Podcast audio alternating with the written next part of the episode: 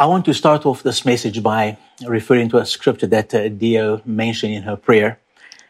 It's a scripture that captures the essence of this whole weekend. John 3:16, which states that God so loved the world that he gave his one and only son, that whoever, whoever believes in him shall not perish, but have what? Eternal life. Eternal life. And then last Sunday, we celebrated that entrance of Jesus in Jerusalem. It was Palm Sunday, and we celebrated his entrance into Jerusalem. And you saw that he fulfilled prophecy. For example, Zechariah 9 9, where it stated that the king would enter Jerusalem uh, riding on a donkey. And so we noticed that in that entrance, he fulfilled prophecy. But there was something else about last Sunday which I didn't mention. I'd like to bring to your attention. That Sunday, that Palm Sunday, was also the Sunday when the lambs that would be sacrificed later in the week were chosen. That was Lamb Choosing Sunday. And on that very same day, Jesus enters Jerusalem. I don't believe it was a coincidence mm. that Jesus happened to come in on that particular Sunday. I believe that was planned by the, by God that, that it would happen on that day. And as Jesus enters Jerusalem on that, on that day, he is saying, here I am. I'm offering myself as a lamb. One sacrifice for all humanity. I mean, the, the Jews had to do it every single year. They had to keep on repeating sacrifices and so on. But Jesus, he offered himself once for all. But as he entered that day, you remember what happened? That, you know, the, the, the people were crying, they were praising, worshiping, and the Pharisees, the religious leaders, they got very upset and they actually told Jesus, just tell your disciples to stop. And Jesus says, no, I will not do it. In fact, if they keep quiet, the stones are going to cry out. That's quite a statement. And so they got very angry. And then the things that Jesus kept on saying that week as he taught in the temple. And, and they knew very well what it meant for Jesus to walk in to Jerusalem on a donkey. And that really stirred up those religious leaders. And on that Sunday, Jesus was marked for death. Mm. So let's go back now, forward to that Thursday evening. So that was Sunday. During the week, he preached in the temple, and a plot was put into place to destroy him, to kill him. In fact, the Word of God states that they got together and they plotted how they would literally kill him. Well, let's fast forward now to Thursday evening. Jesus gets together with his disciples. Look and listen actually to his opening remarks as we read it in Luke 22, 15 and 16. Jesus says, I have eagerly desired to eat this Passover with you before I suffer. For I tell you, I will not eat again until it finds its fulfillment in the kingdom of God. So he's saying, guys, we've met before. It wasn't the first time that Jesus was meeting for Passover with his disciples. But he said, Man, I've been longing for this one. And this one is my last one. I'm not, we're not going to do this again together until it gets fulfilled in my Father's kingdom, in the kingdom of God, in that which was about to happen that very same weekend. Uh, that night was an unforgettable night for those disciples. I mean, that's the night in which Jesus washed the disciples' feet giving them a lesson of humility, of servitude. That night, Jesus made a statement that one of you guys are going to betray me. And then he revealed that person to be Judas. And that night, he told the guys, I'm going to die, but I'm going to come back to life. And they couldn't quite make sense. It, it was too much for their minds. I mean, they thought they're getting together for yet one more Passover. But this is turning out to be a very weird night. And then Jesus says the following as he gets together with them. He says the following In a little while, you will see me no more. And then after a little while, you will see me. Now, come on, we're having a conversation. Let's say, honey, in a while, you're going to see me no more. Then you're going to see me again. What, what are you going to do? Are you going to ask me to explain, I suppose? But the disciples didn't ask Jesus to explain. They, they kind of spoke to each other. What, what does it mean? You're going to see him, now you see him, now you don't? Or you're going to play hide and seek? What's going on here? And they were amongst themselves very concerned about what is Jesus saying. But Jesus knew what their thoughts were. Jesus knew what their concerns were. And so in John 16, from verse 28 to 33, we can read the following. Jesus says to them, Guys, I came from the Father and enter the world. Now I am leaving the world and I'm going back to the Father. And then the disciples said, Now you are speaking clearly and without figures of speech. Now we can see that you know all things and that you do not even need to have anyone ask you questions. This makes us believe that you came from God. And Jesus says, Do you believe? Like, do you believe that I came from God? Are you sure that you believe? Profound question. And maybe tonight, we need to allow that to echo into our hearts today. It's easy to say, Oh, I believe in Jesus. Do you believe? Do you believe tonight? And Jesus says, A time is coming.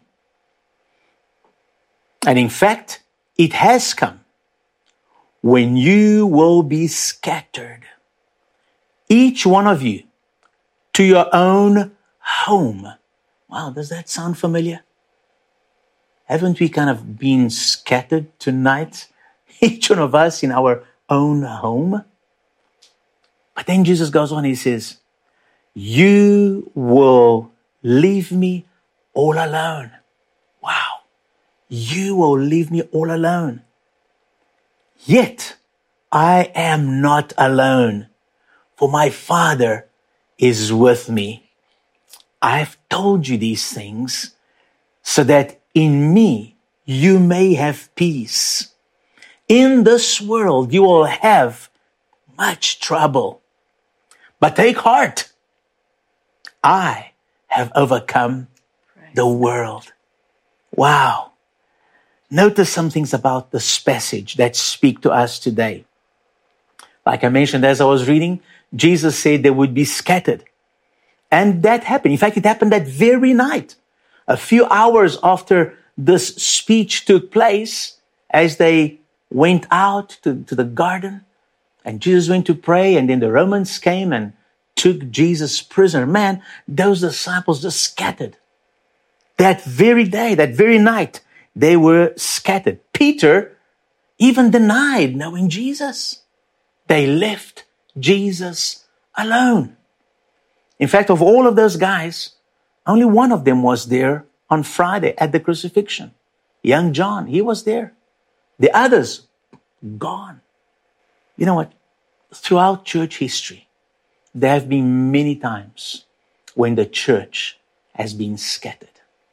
As you read the book of Acts, you, you, you read there was a time persecution came and the church was scattered. And over the ages, over the centuries until today, there have been occasions when the church has been scattered, either because of persecution, or because of war, or because of pandemics. The church has been scattered. They've had to go home. They were not able to be together.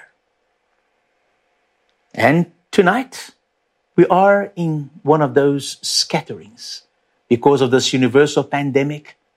Here we are, locked down. Me in my small corner and you in yours. Uh, it, it's it's kind of giving me a whole new understanding of that old hymn, you know, you in your small corner and I in mine. And that's kind of uh, kind of how we're doing life these days, you know, letting our lives shine in our corners of the world. But the fact is this: that we are in our own homes. My question is, I hope that you have not left Jesus alone.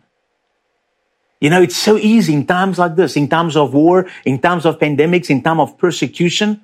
You run away, you hide, or you're forced to be on your own. And it is so easy for you to let your love for Jesus cool down. These situations have a tendency to either bring you closer to God or push you away from God. And I hope you watching this today, I hope that you are being drawn closer to Jesus. That you are home, but that you are not leaving Jesus alone. That you are sticking to Him. Amen. Very often, when, when these things happen, one of the reasons that people leave Jesus alone is because they look at the situation. People get overwhelmed with the problems. It, kind of reminds me of when Peter left the boat, you know, and, and was looking to Jesus and he started walking on the water, going towards Jesus. And while he was looking to Jesus, he was okay.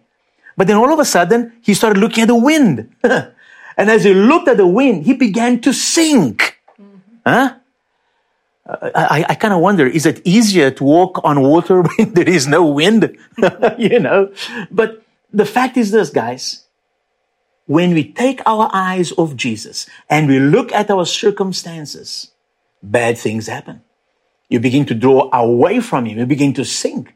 And so I, I really encourage you in these troubling times, do not take your eyes off Jesus. Today is a great time to focus on Jesus. This weekend, focus on Jesus. Let's not take our eyes off Jesus. We may be at home, but let's be focused on Him. Let's not leave Jesus alone. Amen? Amen. Hallelujah. So let's stay focused to Jesus. Keep our eyes on Him. Now, another thing Jesus said as well is this He said, um, I am not alone. That is a very important thing. I am not alone. You will leave me alone, yet I am not alone. Why? Because the Father is with me. In his darkest hour, in his most difficult time on the earth, he had that confidence. I am not alone. The Father is with me. Now, you are in families. You're alone at home, you are in families. But there are some of you who are literally alone. You don't have family with you. You are alone. You are single. You're the only person in your flat, in your home, in your room. But I want to assure you tonight, you are not alone.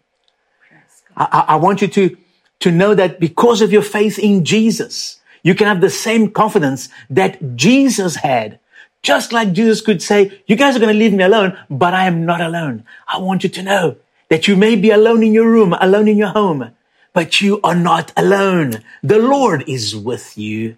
Hallelujah. And that is so wonderful to know. Jesus said, it's better for me to go because then the Holy Spirit can come. I will send the Holy Spirit. And because the Holy Spirit is here, He can be with me here and with you there and with everybody everywhere. We are never alone anymore. And if you have not surrendered your life to Jesus yet, perhaps this is a good time to do it. If this is not making sense to you and you, and you know you need the Lord in your life, maybe tonight is a good night for you to do this. The Lord is there with you and perhaps you can sense He's calling, He's tugging at your heart. His love for you. He's loving you. He's calling you. And all it takes is a simple prayer, a very Simple prayer. Just say, Lord Jesus, I need you. I need a savior. I repent of my sins. I repent of resisting you, Lord. I receive you today as my Lord and as my Savior. Forgive me, Lord. And that's all.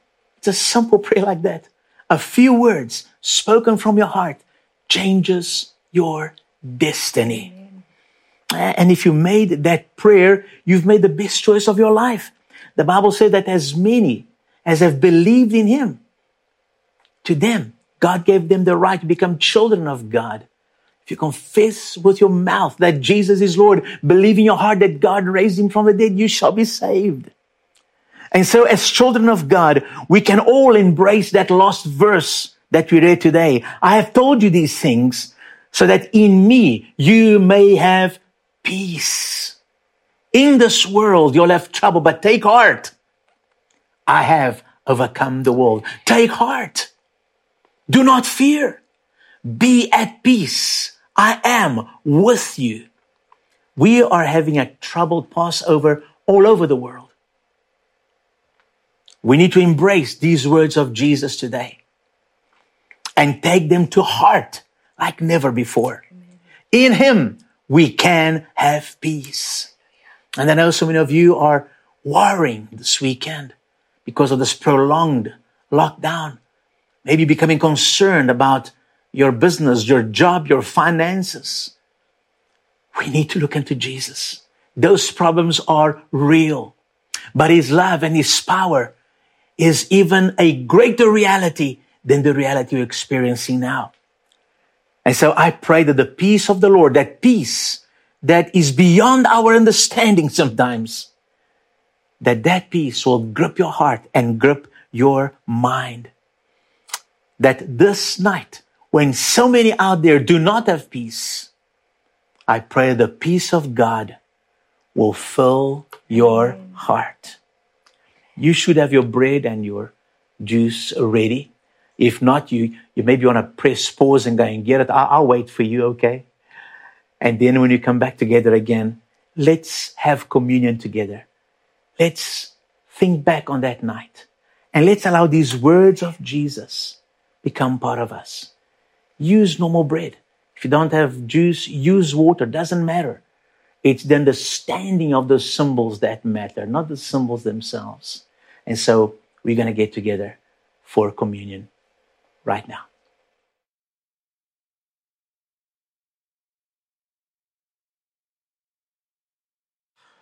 Okay, so are you ready for this? What's going to happen tonight is this. Um, you have your bread with you. We are first of all going to take the bread. I'm going to pray over the bread, and then we're going to eat it together, us here and you at home. And then I'm going to take the cup. I'm going to pray over the cup, and then we are going to drink it together. Okay, that's how we're going to do this today. But before we actually do it, uh, love, would you read those scriptures for us, yes, please? Sure. We'll be reading from Matthew chapter 26, from verse 26 to verse 29. And as they were eating, Jesus took bread, blessed, and broke it, and gave it to the disciples and said, Take, eat, this is my body. Then he took the cup and gave thanks and gave it to them, saying, Drink from it, all of you. For this is my blood of the new covenant, which is shed for many for the remission of sins. But I say to you, I will not drink of this fruit of the vine from now on until that day when I drink it new with you in my Father's kingdom. And tonight, as we partake of communion, as we remember the Last Supper, the supper, the Last Supper of the Lord. I would like to remind each one of us that this is not a tradition. Mm. This is a remembrance. We are remembering. We mm. are being reminded of what took place on the cross of Calvary. The exchange that took place on the cross of Calvary. What did Jesus take upon himself when he went to the cross? He took your sin and my sin. And today we can have our sins forgiven. He took our diseases. He took our sicknesses. So tonight, whatever it is that is burdening you, is sin burdening you? Something that perhaps you feel you have failed God and tonight you need to repent? This is the time. Mm. This is the time to repent and put your life right with God.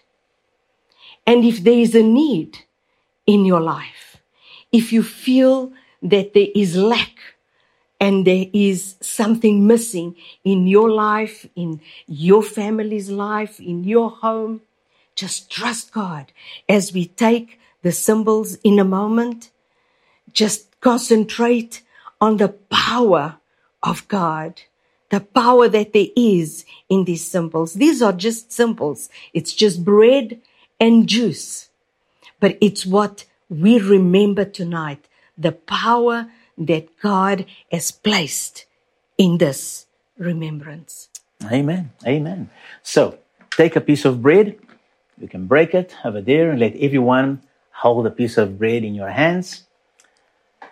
Everyone holding a piece of bread in your hands, and then I'm going to pray, and then we are going to eat this together. Let us pray.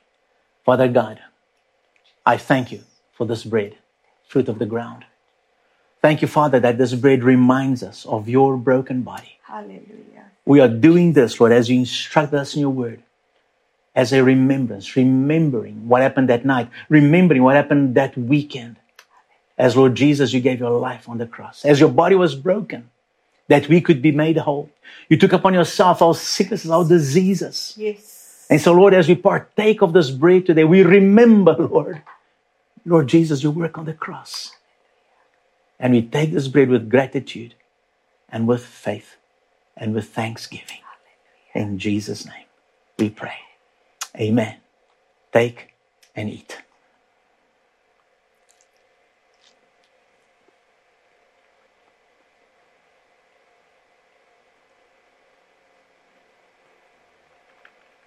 And then Jesus took the cup. I'd like you all to take your cups. And Jesus says, You all drink of it, all of you. And so I invite all of you in your room there to drink of this cup as we remember what Jesus did for us.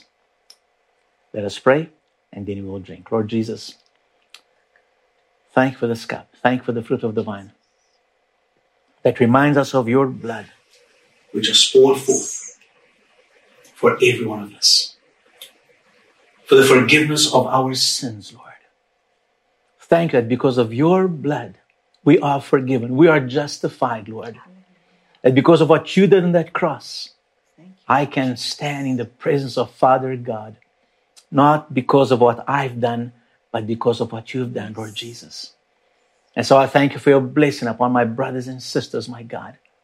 Thank you for the joy that we have, the gratitude for what you've done. In Jesus' name we pray and we thank you. Amen. So, brothers and sisters, let us drink from the cup of blessing now. In Jesus' name. Amen.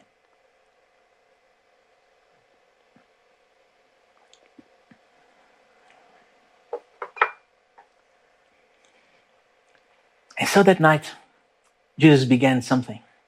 And he said, You keep on doing this until I return. And you're going to keep on doing this. One of these days is going to be our last, you know, last supper communion service. One of these days is going to be our last communion service in church because Jesus will return. He promised he'd come back again. But until then, we'll keep on doing this. We'll keep on remembering. We'll keep on believing. We'll keep on trusting. So this brings us to the end of our uh, Last Supper communion service. We'll meet again tomorrow morning for a brief Good Friday message, and then, of course, on Sunday morning as we celebrate the resurrection. Until then, enjoy the rest of the evening. May the peace of the Lord Jesus be with you. Amen. And so, Father, we thank you for this time together. Thank you for everyone who was able to join us today. I pray that your peace will remain in every home. Your provision will be upon every household. Your protection will be upon every life, Lord. And we pray this in Jesus' name. Amen and amen. God bless you. See you tomorrow morning.